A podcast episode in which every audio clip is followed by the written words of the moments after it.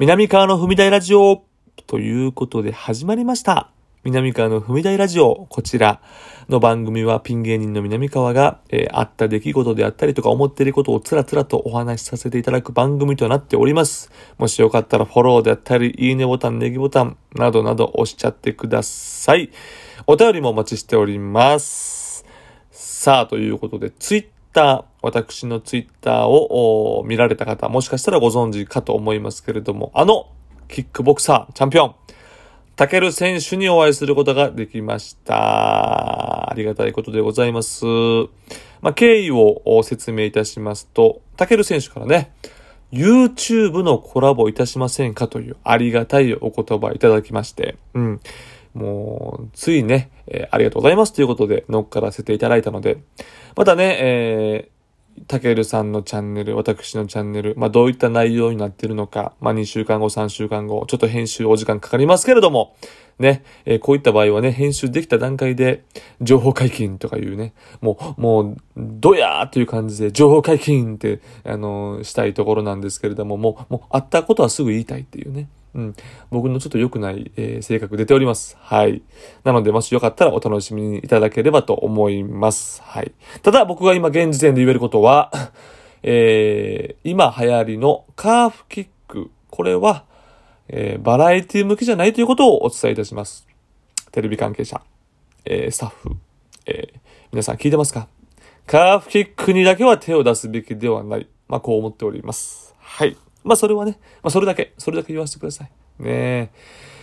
とはいえ、やはり格闘家の方々と、まあ、コラボさせていただきますと、うん、やっぱりこのね、やっぱ強い男でしょ？で、やっぱり私の、まあ、芸風的にね、まあね、えーまあ、システム関係者の方々に迷惑をかけながら、まあ、システムをやらせていただいておりますけれども、やはりアドレナリンがね、まあ、どれだけシステムの呼吸をしたところで、やはり非日常を味わうわけですから、アドレナリンが出るわけですよ。だから今日はなんか、アドレナリン出たな、みたいな話、いろいろしたいなと思ってるんですよね。えーまあ思い出すのは、やはり僕が、えー2010年かな ?11 年ぐらいですか。世界衝撃映像社というね、えー番組がありまして、そこにね、あの、まあ、海外ロケに行くというね、えーもう全く知らない若手がね、海外ロケ番組のレギュラーに大抜擢されたんですよ。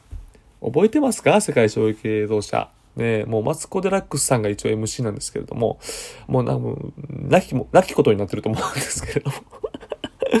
いやでもね、その当時はもう一大オーディションで、なんとか、あの、数ある芸人を押しのけて勝ち上がったわけですけれども、まあ、あの設定といいますか、そのコンセプトといたしましては、あの、知ってそうで知らない芸人が知ってそうで知らない国に行くという設定やったんですよ。で、ピーマンズスタンダード選ばれまして。でね、あの、まあ、ラオスとか、えーコスタリカとか、まあその、超メジャーではない国に行って、衝撃映像を撮ってくるというような、まあ、そういうコンセプトなわけですよ。ね。で、あれって、こう結構有名な芸人たち、芸人たちは結構こうもう決まったことをやるんですよ。その、すっごい滝を下るとか、ね。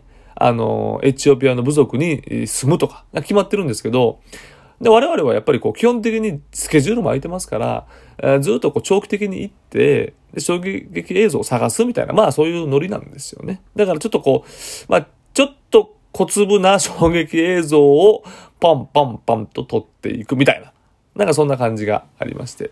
で、やはりこう、売れてらっしゃる芸人たちの、まあ、ロケの部位とはやっぱりパンチ力が足りないので、だんだんなんかこう、ロケの ロケの、なんか雰囲気も良くないなみたいな時も、まあまああるわけですよ。ね。で、当然私みたいな、まあ今でも、もちろん力不足でございますけれども、当時はもう、えー何年目 ?4、5年目？芸歴で言うと、もう全くロケもやったこともないし、なかなかコンビ感のいい感じの、えーなんていうの？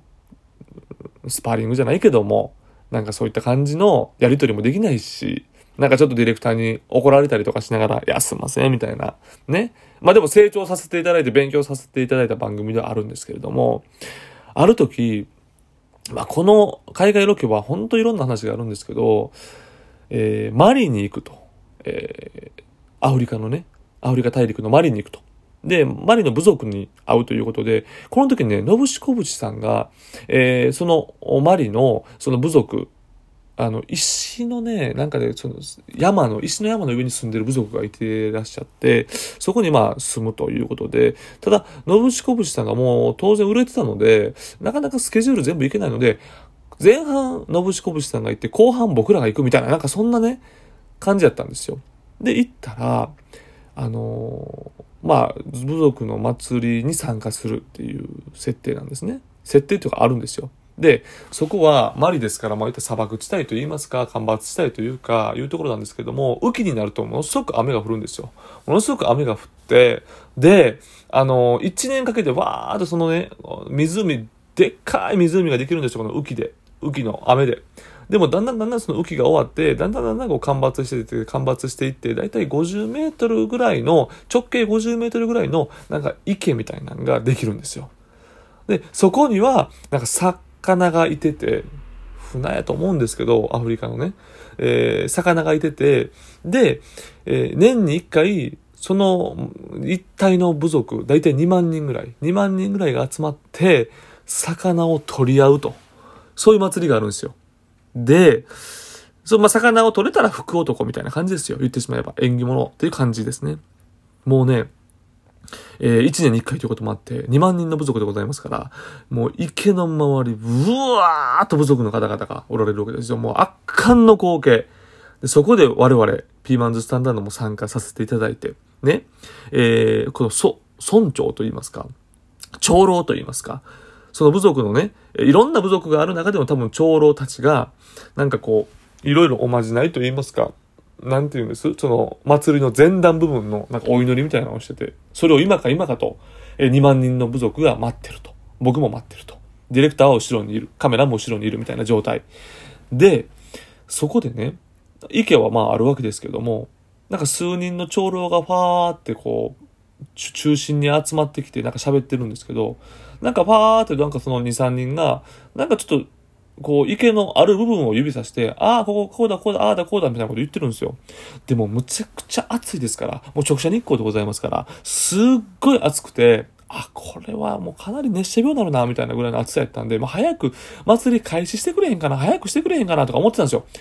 じゃあね、なんか、ここ、ここ、ここ、ここ、ここ、ここ、みたいな。長老がなんかどっかを指さしてるんですよ。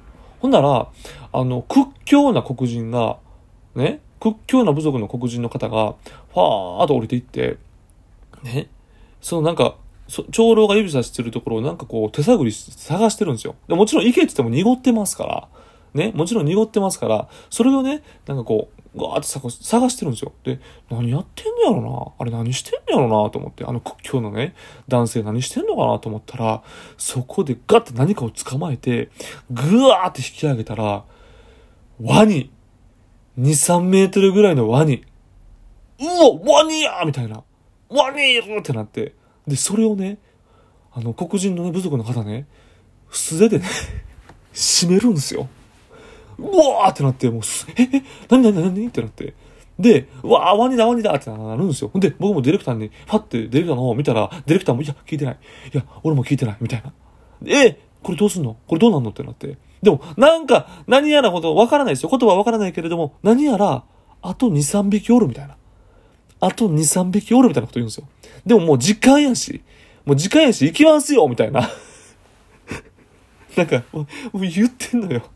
言ってんのわからないよ。その、その現地の言葉わからないけど、え、なんか行くみたいですよみたいな。なんか通訳の人も言ってて、え、行くの？マジで？みたいな。でももうディレクターももうこれ取らなあかんから、行った行った行った行ったってか、もう後ろから押してくるんですよ。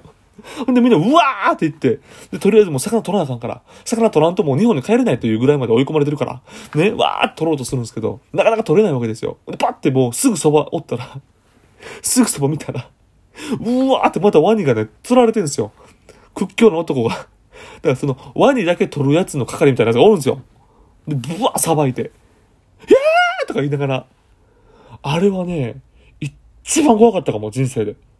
だっても足元にね、もう濁ってる、ね、もう池のこの水の中に、すぐそこにね、ワニがいるかもしれない。でもみんなもうそれどころじゃないのよ。魚捕まえ、魚を捕まえて福男になりたいから。